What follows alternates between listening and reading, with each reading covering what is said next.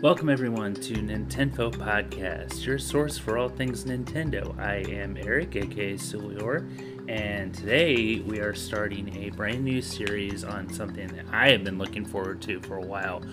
We are going to be doing an extensive series on Pokemon, and I was originally going to break the episodes down by platform. So my first episode was going to be Gens one and two, you know, the Game Boy slash Game Boy Color era. And then the next episode was going to be the Game Boy Advance era, and then, the, you know, the D S era, and so on. However, after some consideration, I decided that instead of going about it that way, I'm going to just give an episode to each generation, and then do another episode on, you know, knockoffs or, you know, hacks or, you know, just clones, stuff like that. Because I have played a few of those also. So before we get into all that, though, let's get into some news. So there has been a little bit of news out right now. So we recently, well, not recently, but a while back when Durka was still on the show, we talked about a Nintendo theme park.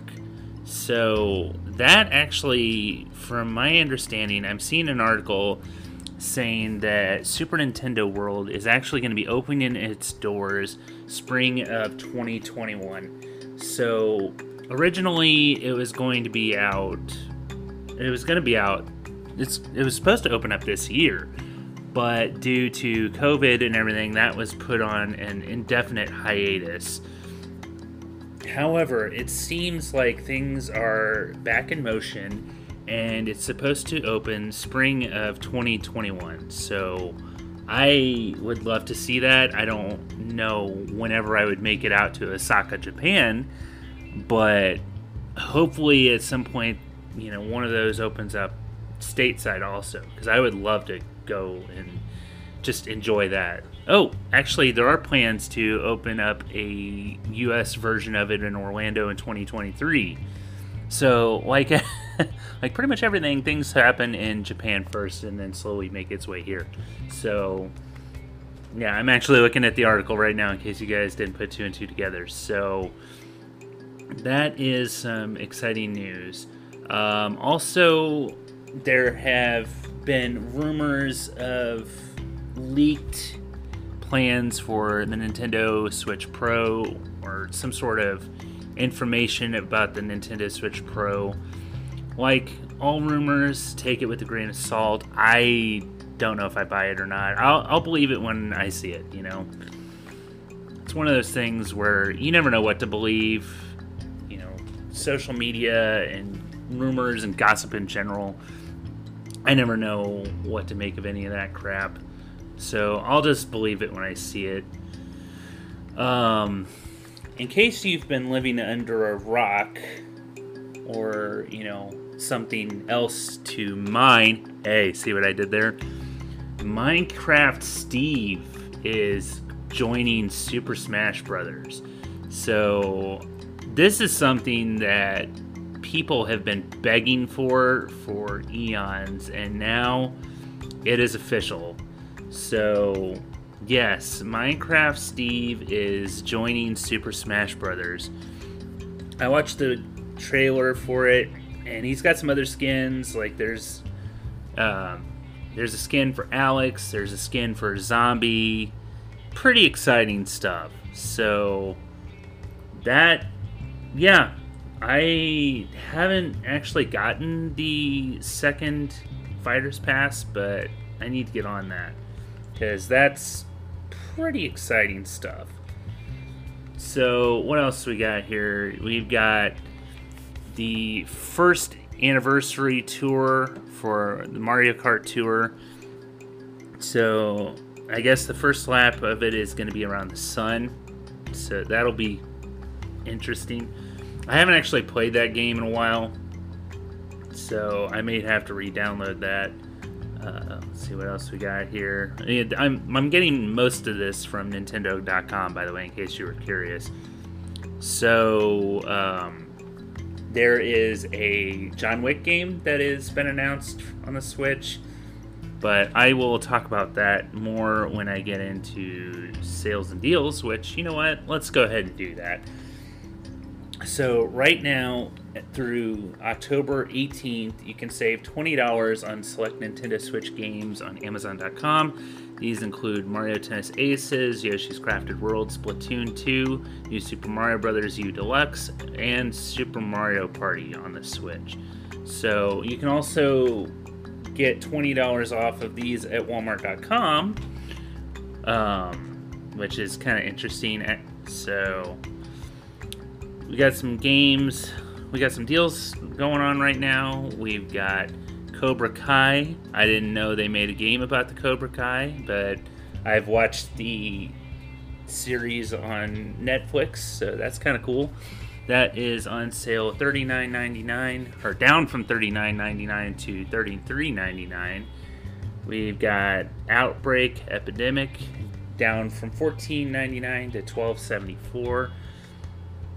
We've got Hyper Brawl Tournament, twenty-four ninety-nine down to twenty-two ninety-nine. We got Dead Z Meat from nine ninety-nine down to eight ninety-nine. We got Cloudpunk, twenty-four ninety-nine down to nineteen ninety-nine. So got got a few deals. Doesn't look like there's a ton right now. Uh, we got Luna and the Shadow Dust, seventeen ninety-nine down from nineteen ninety-nine. We got, let's see. Op, uh, G I. Joe Operation Blackout, which I mentioned last time. So actually, I should probably say G I. Joe colon Operation Blackout if you are a fan of GameStack. They usually do that, do it that way. Got Legend of Ninja, uh, five ninety-nine down from seven ninety-nine. Yeah, I'm not really seeing a ton here. So why don't I just? Uh, we got some upcoming games. Um, if you want, I can. Yeah, I, I mentioned pretty much all of these last time because I went through December. So, yeah, I'll just go ahead and get into my gameplay. So, I have pre-ordered Age of Calamity. And you know what? I'm going to get into my thoughts about this. I'm going to do kind of a hot take. What the heck is the point of pre-ordering a game if they don't even take the money out of your account until a week before? So I, I appreciate the idea of being able to pre-order a game, and then they, they say you have up to a week to cancel it. Here here's my problem with that. I pre-ordered Age of Calamity, and it just says, hey, great. It will download, you know, you know, a week before the game releases, which would be November thirteenth. It doesn't take your money out of your account. Like, I can see if you would pre-order the game, it takes the money out of your account, and then you say, you know, before the week before that, hey, I don't want this anymore. Can I get a refund? Otherwise, there's no point in pre-ordering the game. Otherwise, it's just going to sit in the shop saying you've pre-ordered it, but it doesn't do jack crap until a week before the game launches. So what the hell is the point of it? Anyway, that that's just me. I still have it preloaded or pre-ordered, but again, it won't preload until a week before the game launches. So I really don't see what the point in having the pre-order system paired with the week cancellation, week to cancel said pre-order until, you know, a week before the game launches. I, I don't see what the hell the point is. But again, that's just me. Maybe some people like it that way, and they have a separate account to where they've got that money stored, and it's not going to be touched until then. But not all of us have that luxury. So, anyway, I have played Animal Crossing New Horizons. I've been playing a little bit of that. Um, I haven't crafted anything yet, but I've been buying costumes and I've been growing pumpkins, going around picking weeds up because it's usually a few days in between my play sessions. Um, here's something else that I haven't talked about yet.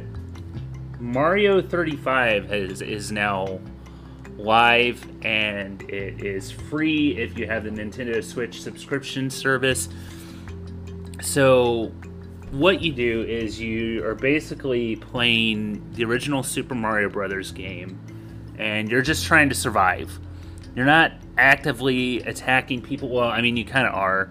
Um, you kill enemies, you go around kill enemies, and you target people to send enemies to, but if you're like me, you don't even really pay attention to that. So, and then you collect coins, and every twenty coins you get a power-up. And it could be a mushroom if you've shrunk, it could be a fire flower, or it could be a star, the invincibility star. So I've played it quite a bit. I do enjoy it. I've gotten up to like fourth place, but I've never actually won the Battle Royale, but I've come pretty damn close. So I grew up playing the original Super Mario Brothers game, so that is quite fun to me. I've played a little bit more of Super Mario three D All-Stars. I'm going to start uh, playing a little bit of Sunshine. I've been continuing Super Mario sixty-four. Um, I beat Bowser the first time. I don't know if I mentioned that the last time I did an episode or not. So, yeah, I beat Bowser the first time. So now I just got to go through and keep getting stars so I can c- continue the game. Obviously, I've never beaten it before. Um, well, in case you can't tell. So I'm going to start playing some of the other games because why not? Uh, why go through and finish Super Mario sixty-four when I can still play these other games? Why wait? So um, other, another game that I played is Stardew Valley. Um, I've mostly been playing on mobile, but I played a little bit on Xbox also. Um, I do have it on the Switch. Uh, I actually booted up one of my, like, I think it was my original character, and I'm just looking around my farm like, God, this place is a wreck. What the hell was I doing with this character? Uh, I think I was actually in year two, but there's so many weeds and tree branches and rocks that haven't been cleared out of my farm. Um, my house only has the first upgrade to it. I'd only gotten down to like level sixty in the mines. I have no idea what I was doing with all my time in that game. Um, I am married in the game, but that's about it. Like, I don't think they start asking you if you want to have kids until you've expanded the house to include a nursery and a child's room and a family room and all that. So I don't know what I was doing with all the time that I was spending in the game.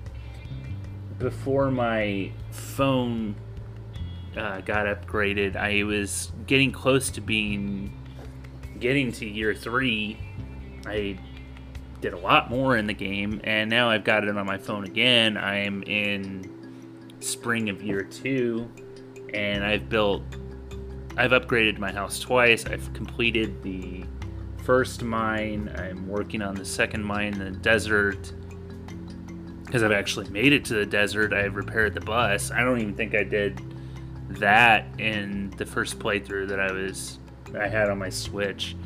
But if you haven't played Stardew Valley, it is quite fun. It is on the Switch. If you give me a second, I can look it up, look up the price. I highly recommend this game if you like Harvest Moon or, you know, The Sims, or even Minecraft. I don't know. Well, maybe not Minecraft, but you do have a farm. It's pixelated. It's not blocky. It's not polygons, but it's very relaxing. The music is great. I have actually looked up the soundtrack on Amazon. So I can't actually see it on the Nintendo website or on the Switch because I've already got it downloaded, but if you look it up.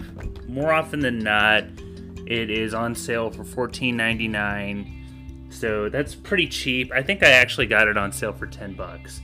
So that's not bad at all. I did look up the John Wick game. I can tell you a little bit about it. It comes out on December fourth. You can get it for nineteen ninety-nine, and it says it's a fast-paced, action-oriented strategy game that makes you think and strike like John Wick, the professional hitman of the critically acclaimed film franchise. So they, it's created in close cooperation with the creative team behind the films. It says it features a unique blend of strategic, time-based action, and it captures the feel of the tactical combat of the films and blurs the line between strategy and action video game genres. So I guess it also has some voice actors who actually reprised their roles in the movies, such as Ian McShane and Lance Reddick. It also has legendary voice actor Troy Baker, so I'm looking forward to this game, so definitely check it out. And I am going to take a short break, and we'll hear from my sponsor Anchor, and then we'll talk some Pokemon. So stay tuned, guys.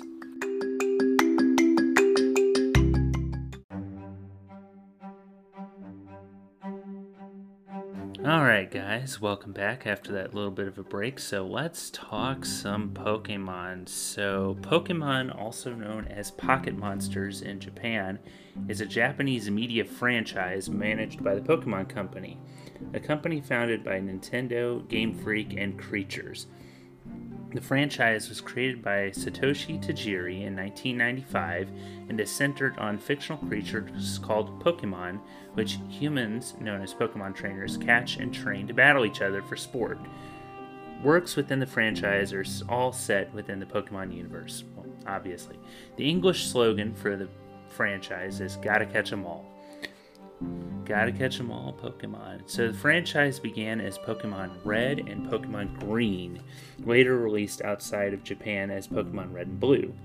I don't know why they changed the color from green to blue, but there you go. A pair of video games for the original Game Boy handheld system that were developed by Game Freak and published by Nintendo in February nineteen ninety-six.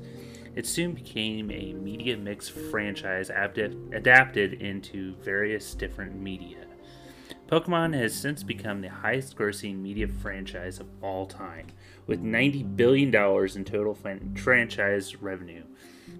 The original video game series is the second best selling video game franchise behind Mario, the Nintendo's Mario franchise, with more than three hundred sixty-eight million copies sold and one billion mobile downloads. one billion, wow. And it spawned a hit anime television series that has become the most successful video game adaptation, with over twenty seasons and one thousand episodes in sixty-nine countries. In addition, the Pokemon franchise includes the world's top-selling toy brand, the top-selling trading card game, with over thirty point four billion cards sold. I actually had some cards, but unfortunately I didn't have them for very long.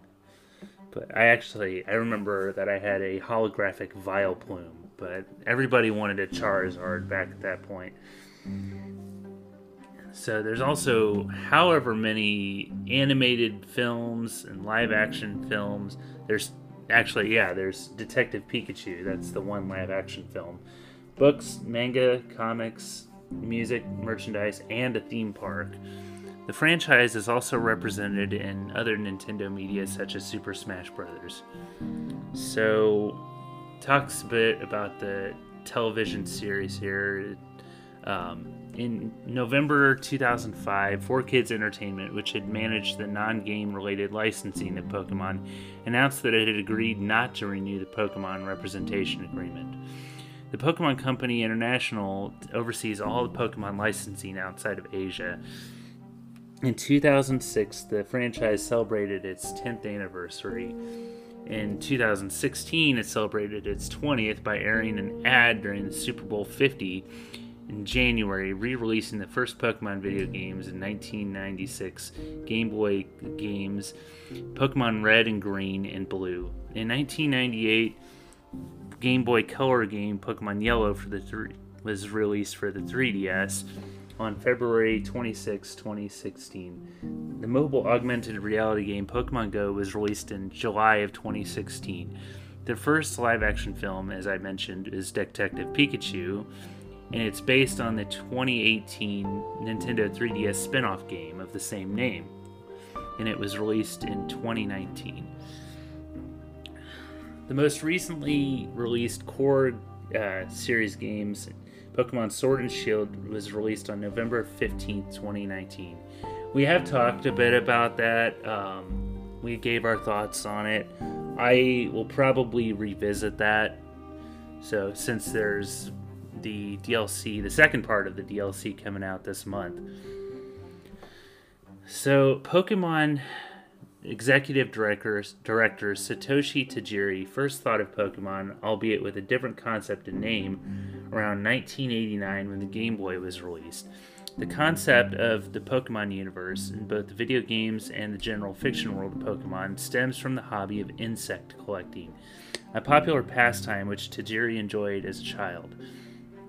Players were designated as Pokemon trainers and have three general goals: to complete the regional Pokedex by collecting all of the available Pokemon species found in the fictional region where the game takes place. Gens one and four, I'll, I'll get into that, but uh, they were all based on different regions of Japan.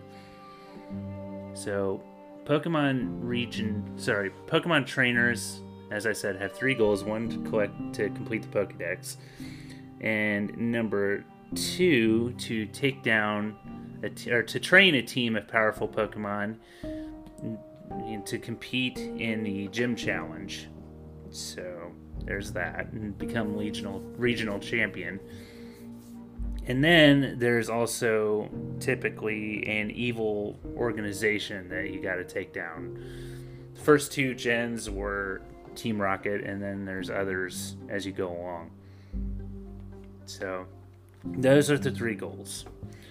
Pokemon Red and Blue were played in third-person overview with an overhead pers- yeah, with third-person view with an overhead perspective, and consist of three basic screens: an overworld, which the player navigates, and the main character, and then the side-by-side side view battle screen, and then a menu interface in which the player configures his or her Pokemon items and game settings. The player can use his or her Pokemon to battle other Pokemon, and when it encounters a wild Pokemon or is challenged by a trainer, the screen switches to the turn-based, you know, side-by-side screen. Or not side-by-side, side view screen. And the Pokemon get four moves, and then there's the hit points, there's the power point hits, and then when, you know, whatever one side is out of Pokemon, the battle ends. So this was a pretty, um, it was a pretty revolutionary gameplay style for the time. Uh, you didn't see a lot of this, but man, did it catch on. So, um, Pokemon also have experience points, so there's a level up system, and when they reach certain levels, they can learn new moves or replace, if they're, if they can only have four moves at a time, and so you can swap moves out. There's also the evolutionary um, mechanic, where certain Pokemon evolve when they, you know, d- under different circumstances, whether it's leveling up or trading or through the evolutionary stones that some of them use. Like I said, this was a pretty revolutionary type of game for the time, but obviously it really caught on, and a lot of clones were made. I remember I was really into the Animorphs book series as a kid, and or in uh, junior high, high school. But there was a game on the Game Boy Color that followed that bat, that gameplay style. There were a lot of them. that came out around that time. So anyway, we've talked a lot about the gameplay, but we haven't spent a lot of time talking about the development. So as I mentioned earlier, the concept of Pokemon stems from the hobby of insect collecting, which was a popular pastime that Satoshi Tajiri enjoyed as a child. While growing up, however, he observed more urbanization taking place in the town where he lived, and as a result, the insect population declined. And he also noticed that kids played in their homes more than outside, so he came up with the idea of a video game containing creatures resembling insects that he called Pokemon. He thought that kids could relate with Pokemon by individually naming them and then controlling them to represent fear or anger as a good way of relieving stress. However, in the game, Pokemon never bleed or die, they only faint, and Tajiri was very adamant about this, as he did not want to further fill the gaming world with pointless violence. So, when the Game Boy was released, he thought that the system was the perfect idea because of the link cable. He envisioned players being able to trade Pokemon with another, with one another. The concept of trading information was new to the video game industry because of previously connection cables were only used for competition. You know, like in Tetris, where people can challenge each other with Tetris, that sort of thing. So he imagined a chunk of information being transferred by two connecting Game Boys with the special cables, and he thought that this was really a really good idea. Upon hearing the Pokemon concept, Shigeru Miyamoto suggested creating multiple cartridges with different Pokemon on each, you know, to further hammer in the idea of trading. Tajiri was also influenced by Square's Game Boy game Final Fantasy Legend, noting that in an interview, the game gave him the idea that more than just action f- games could be developed for the handheld. So Miyamoto's the reason why I never had an Alakazam or a Machamp or a Gengar as a kid. Thank you for that. I never had anybody to trade with as a kid. I, all my siblings were younger, so I had really powerful Kadabras and, you know, Machokes, but I never had a Machamp or a, a uh, an Alakazam growing up. And then later on, when Gen six came along, and there was the G T S, I'm like, where the hell was this when I was a kid? So the main characters were named after Tajiri himself, as Satoshi, who is described as Tajiri, who is described as Tajiri as a youth, and his longtime friend, role model, and mentor, and fellow Nintendo developer Shigeru Miyamoto is Shigeru. And Ken Sugimori, an artist and a longtime friend of Tajiri, headed the development and drawing of the Pokemon and the designs. And working with a team fewer than ten people, who conceived various designs of all the one hundred fifty-one Pokemon. Atsuko Nishida created designs for Pikachu, Bulbasaur, Squirtle, and Charmander, and many others. Sugimori, in turn, finalized each design, drawing the Pokemon from various angles in order to assist Game Freak's graphics development in properly rendering the creature. It should be noted that the very first Pokemon that they designed was Rhydon, which is why when you're walking around in Gen one, especially in like gyms, that's why you see Rhydon in the Pokemon statues. So it wasn't Bulbasaur. Even though Bulbasaur is number one in the Pokedex, that was not the first Pokemon that was designed. So in order to assist Game Freak's graphics department in properly rendering the creature, music for the Game Boy was composed by Junichi Masuda, who utilized four sound channels upon, you know, for the Game Boy to create the melodies and sound effects of Pokemon cries when heard upon encountering them. He noticed, he noted that the game's opening title, themed monster, was pronounced or produced with the image of battle scenes in mind, using white noise to sound like marching and marching music and imitate a snare drum. So the games were created called Capsule Monsters. The game's title did go through several transitions before, due to trademark difficulties. becoming Capumon, in, you know, spelled two different ways with a C and a K, before eventually settling upon Pocket Monsters. Tajiri always thought that Nintendo would reject the game, and as the company did not really understand the concept at first. However, the games turned out to be a success, something Tajiri and Nintendo never expected, especially because of the declining popularity of the Game Boy. So, it should be noted that the first gen and second gen were basically two parts. It, the, the concept was originally two parts of the same story. That's why Kanto and Johto are connected the way they are. That's why Team Rocket was in the story for both. That's why really you encounter the same characters in the, you know, you can go back to Kanto and it, you know, it's like nothing. Well, a lot of the a lot of things had changed, but for the most part it was the It was just a continuation of the same story. So, Kanto, Red, Blue, and Green take place in Kanto, and it's based in on the real Japanese region of the same name. So,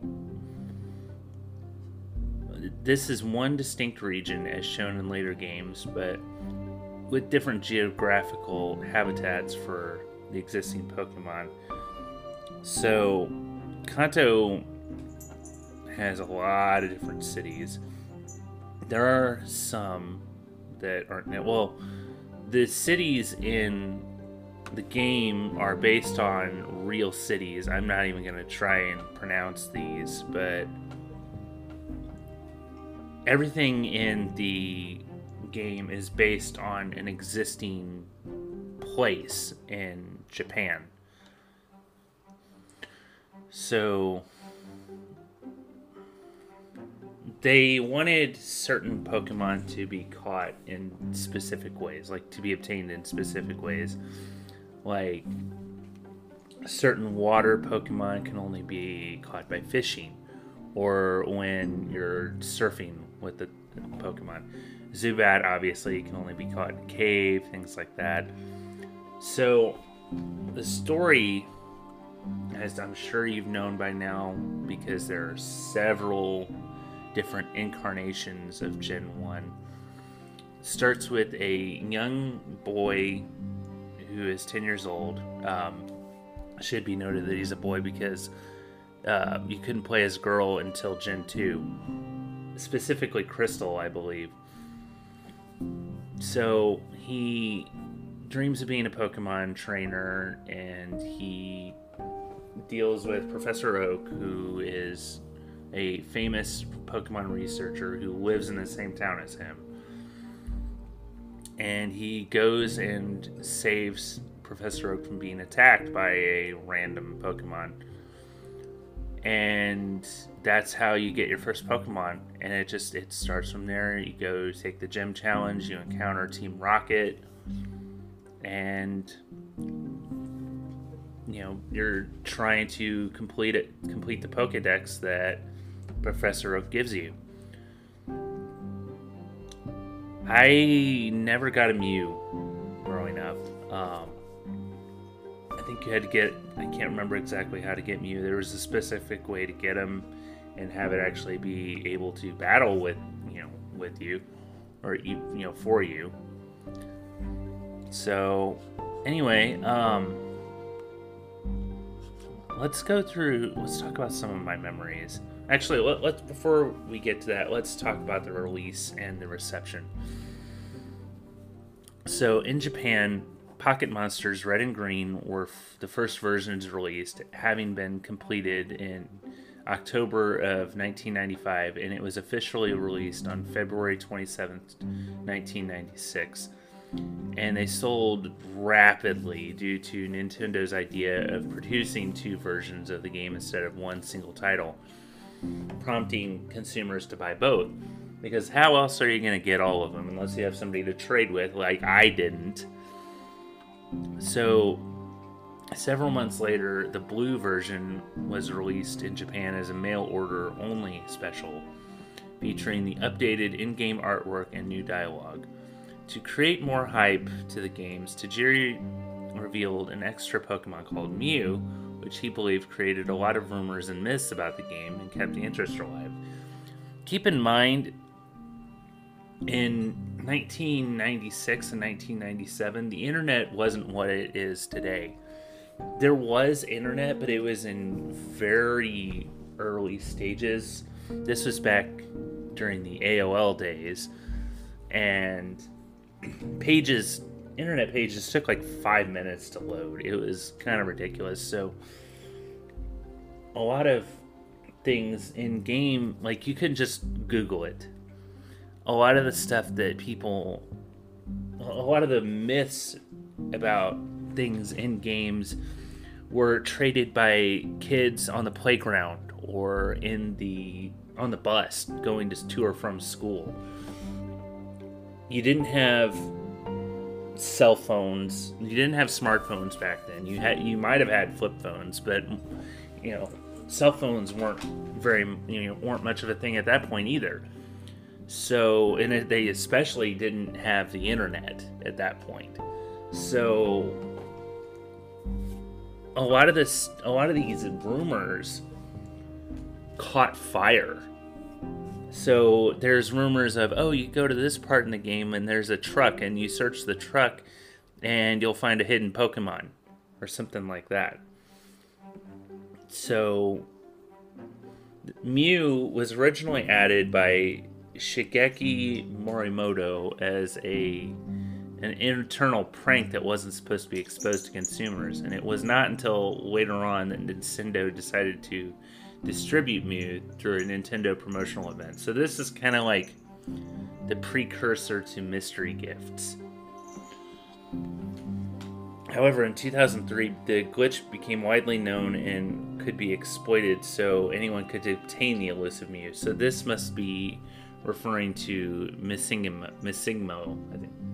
Missing number, yeah, missing no. So, during the North American localization of Pokemon, a small team led by Hiro Nakamura. Wait a minute, is this is this this is this isn't the guy from Heroes, is it? Hiro Nakamura uh, went through the individual Pokemon, renaming them for Western audiences based on their appearance and characteristics after approval from Nintendo Company Limited. In addition, during this process, Nintendo trademarked the one hundred fifty-one Pokemon names in order to ensure that they would be unique to the franchise. During the translation project, it became apparent that simply altering the name's text from Japanese to English was impossible. The games had to be entirely reprogrammed from scratch due to the fragile state of their source code. And a side effect of the usually, unusually lengthy time development. Therefore, the games were based more on the modern Japanese version of Blue, modeling its reprogramming and artwork, but keeping the same distribution of Pokemon found in the Japanese Red and Green cartridges, respectively. After, or as the finished Red and Blue versions were being prepared for release, Nintendo had allegedly spent over fifty million dollars to promote the games, fearing that the series would not be appealing to American American children. They were quite wrong. The Western localization team warned that the cute monsters may not be accepted by American audiences, and instead recommended they be redesigned or beefed up.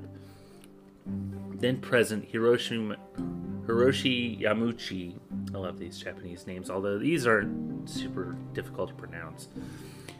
Anyway, Hiroshi Yamauchi refused and instead viewed the game's possible reception to in America as a challenge to face. Why is it that they just seem to think that kids in America just won't appreciate things in Japan? It blows my mind that all these things happen because Japanese people think that Americans either just won't get it or they just won't like it. So, but more often than not, they're wrong. Anyway, despite these setbacks, the reprogrammed Red and Blue versions with their original character designs were eventually released in North America on September twenty-eighth, nineteen ninety-eight, over two and a half years after Red and Green debuted in Japan. The games were ex- received extremely well by the foreign audience, and Pokemon went on to become a lucrative franchise in America. I'd say so. The same versions were later released in Europe on October fifth, nineteen ninety-nine. So, as you pro- as I kind of mentioned earlier, these games have been re-released up the ass. So, the there's Pokemon Yellow, which started the whole third game. Basically, Pokemon Yellow is a it's a version of Red and Blue that's more in line with the T V show, the anime. And so instead of getting one of the three starters that you got in Red or Blue, you get Pikachu. And Pikachu follows you around instead of being in his Pokeball, just like he does in the show. And when you encounter Team Rocket in the game, it's not just Rocket Grunt A, Rocket Grunt B, whatever. It's Jesse and James, and they have Meowth, uh, Ekans, and Arbok, or Ekans and uh, Coughing. And eventually they um, evolve. And also the uh, the Pokemon Center helper and the cops or whatever are Nurse Joy and Officer Jenny. So, and um, your rival character, Blue, has Eevee instead of um, whatever Pokemon you, you pick, the one that it's weak against. So that obviously did really, really well also. The other thing about Pokemon Yellow is it's kind of a mix of the Pokemon you see in Red and Blue, although still some are missing, so you it's they're still hammering the trading part of the game. I enjoyed it. I thought it was fun. Uh, the first one that I played was Pokemon Red. So, and eventually I had Yellow also. Now, it should be noted that in on April eleventh, twenty twenty, there were references to a Pokemon Pink build for Pokemon Yellow were discovered in its source code after the source code got leaked, leading many fans to believe that a companion version was meant to be released alongside Yellow. However, it's not known whether there were plans for a pink version to have a mascot like Jigglypuff or Clefairy. So, I'd never heard of that before, but I guess that there were plans for a fourth version of the first gen, but they never came to pass.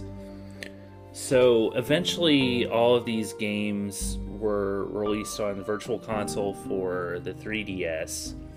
So I actually had them for a while and I played them again. It they and they were here's here's the thing about the first gen. It was a start.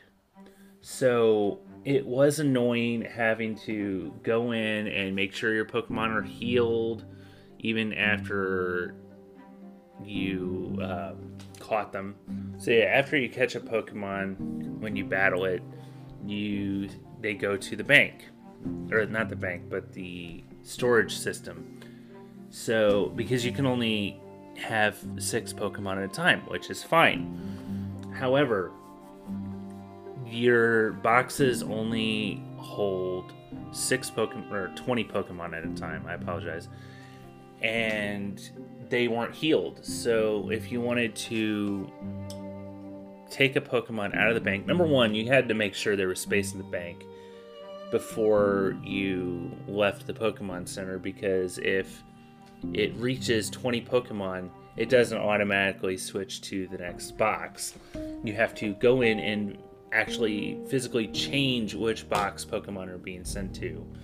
It doesn't do it automatically, and you had to make sure your Pokemon were healed before you left the Pokemon Center.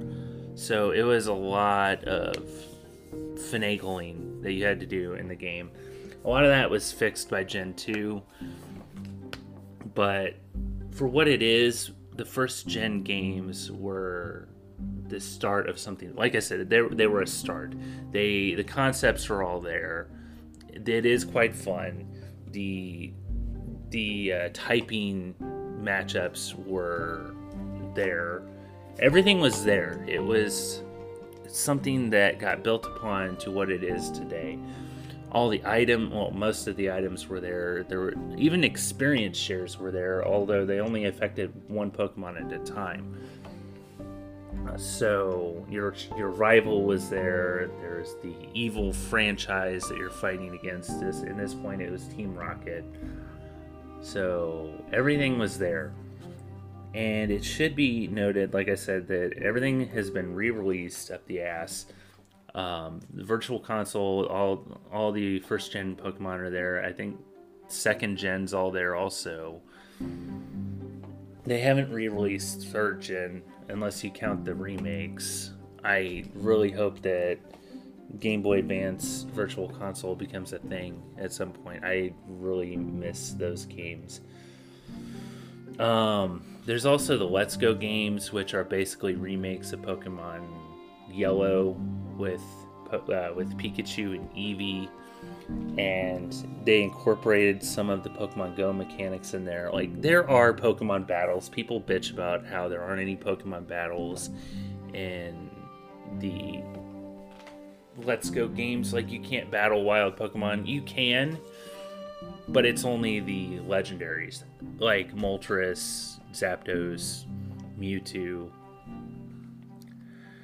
But anyway, as I mentioned, my first Pokemon game that I played was Pokemon Red.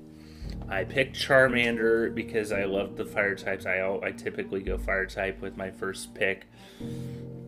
That made it really difficult when I first faced Brock, but I did it. Um, actually, I should mention that in later playthroughs of that, I did pick Squirtle. But, um, yeah, I, I loved Charmander. I loved him ending up with a Charizard. And it's just, it, it's a game that I mentioned. It, it does have, it has aged. A lot of the mechanics that today's kids are used to were not there in the first gen.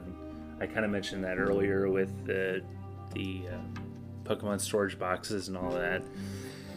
There are no experience alls in the first gen games. There wasn't even a dark type in the first gen, or steel type, or fairy type for that matter. There are a lot of things that happened as the series progressed.